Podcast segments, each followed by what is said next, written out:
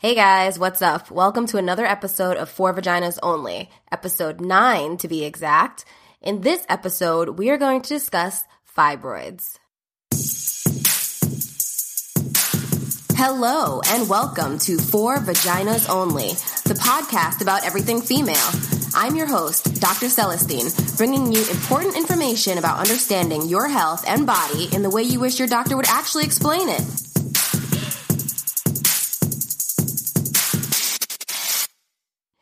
Welcome to the fibroid episode, finally. I've been getting a lot of questions on different social media outlets about discussing fibroids and when I'm going to do it. And I've also been actually discussing it with a few of my friends that have recently either found out they have fibroids or suspect that they have fibroids. So I've decided that that would be the perfect topic for episode number nine.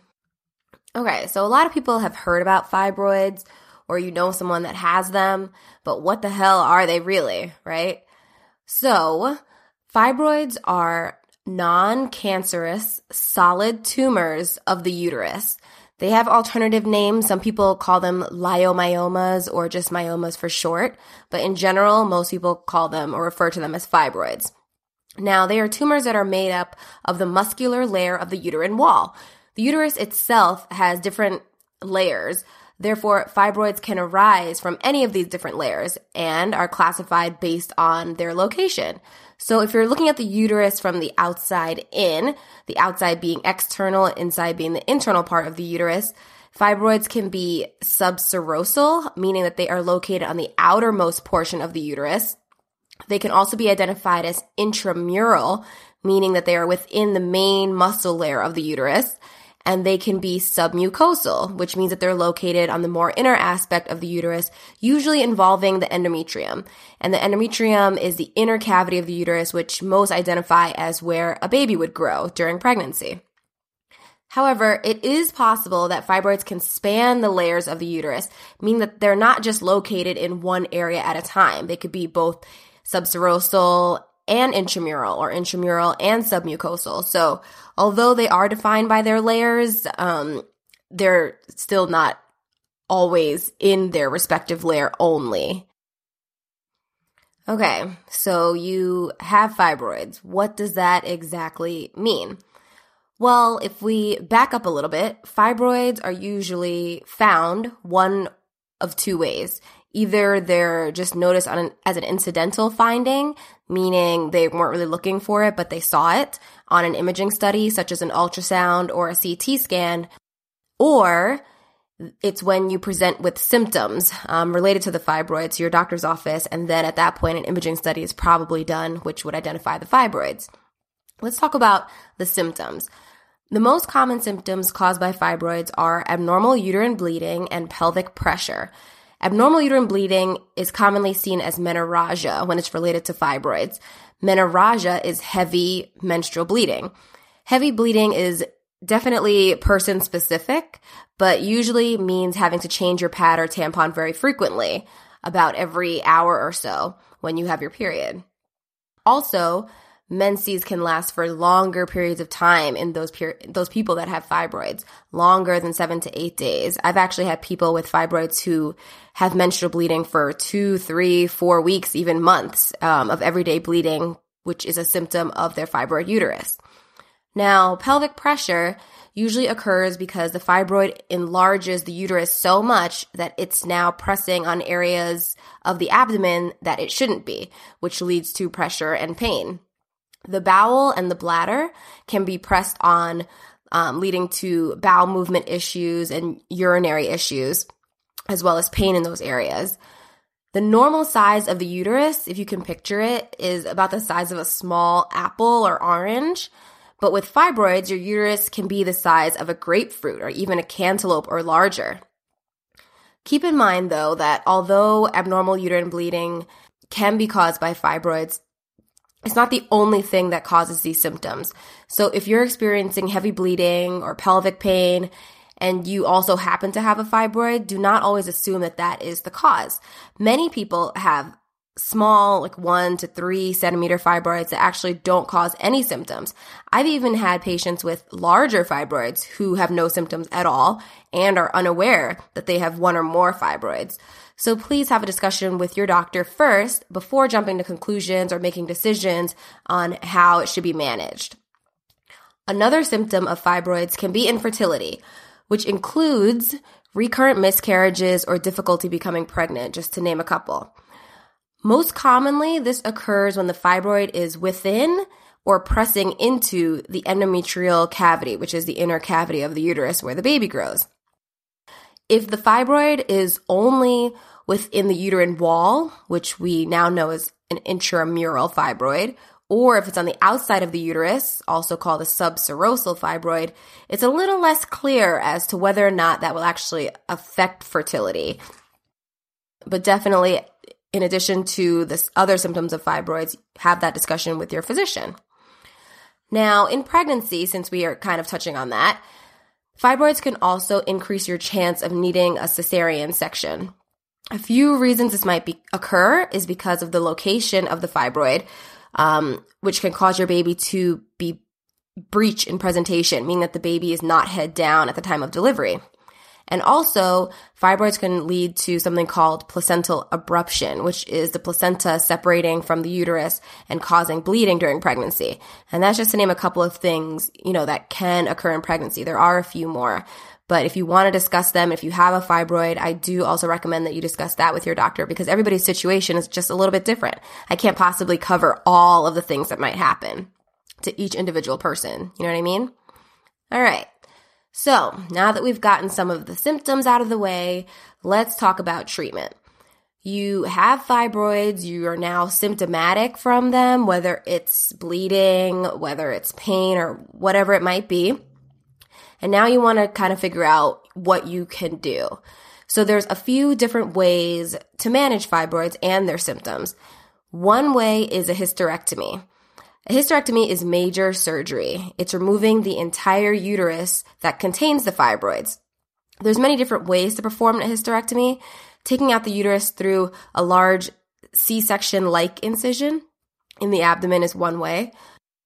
Surgeons could also perform this procedure laparoscopically, or robotically with just a few small incisions on the abdomen, or even vaginally, where the surgery is performed and the uterus is remo- removed all from the vagina. The hysterectomy is technically the only cure, and I put quotes around it, cure for fibroids, because it's the only procedure where the house that they form, which is the uterus, is completely removed. With that being said, many women desire to try to keep their uterus, whether for personal reasons or for future pregnancies. So other methods are out there for fibroid treatment. Keep in mind that any of these procedures that I'm about to mention that do not completely remove the uterus does not, or rather puts you at risk for the fibroids recurring, meaning that they can grow back or new ones can even form. So just remember that, okay? Now, one of those procedures is the myomectomy. A myomectomy, if you remember, another word for fibroid was myoma. So myomectomy is removing a fibroid.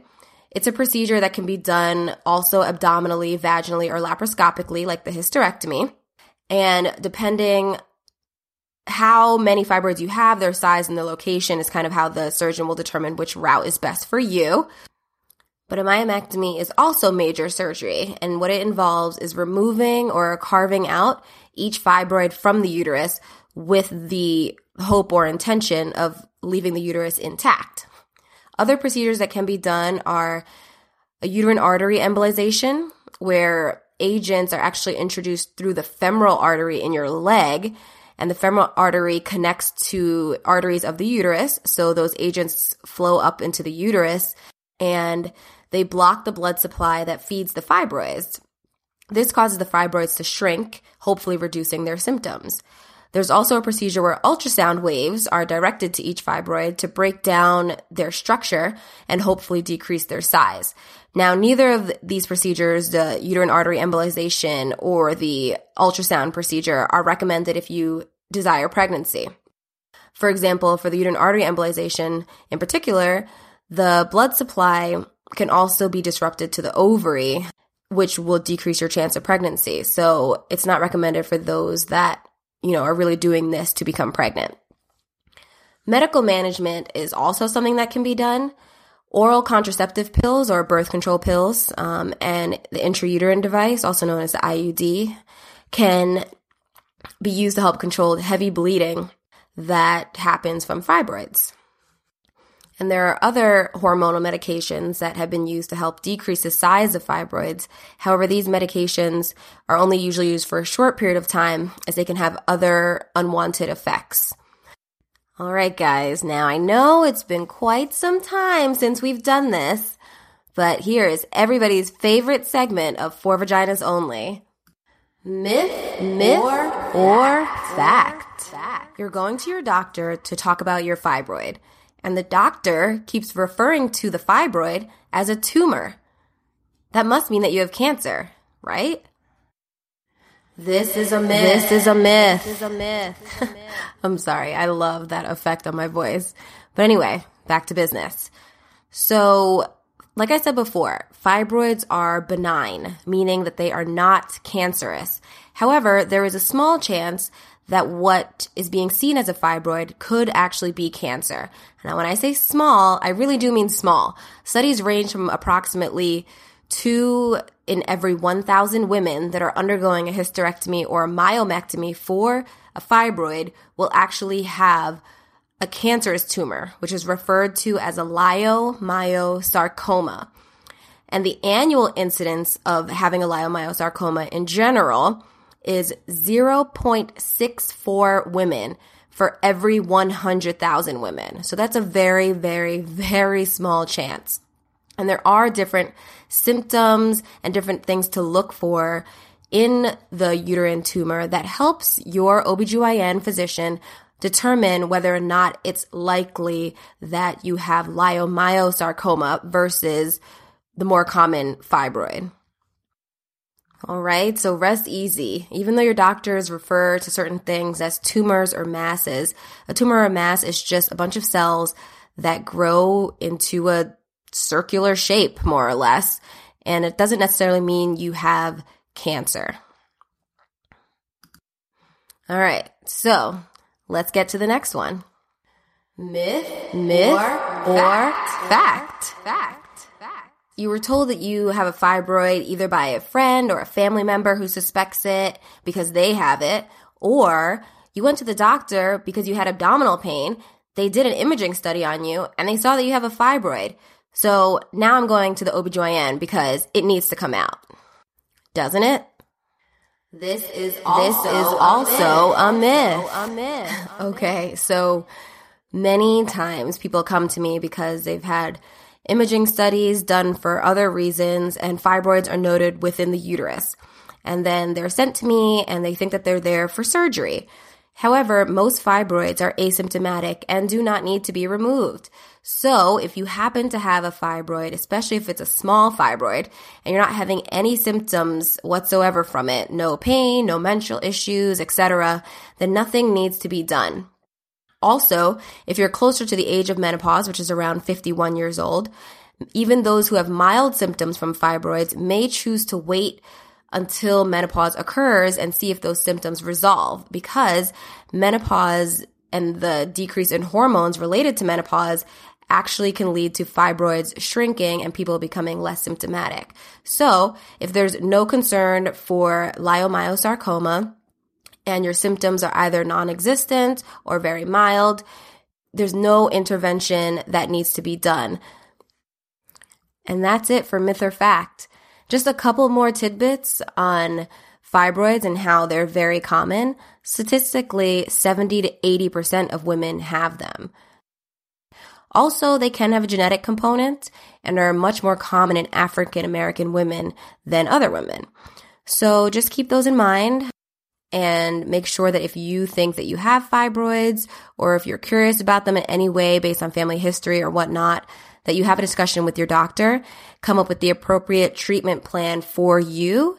And you can always contact me on the For Vaginas Only blog or email me at drc at fvonly.com if you have any more questions. Now, I can't answer specific questions without knowing your personal history, but I can definitely answer any general questions that you may have or may not have been answered in this podcast episode.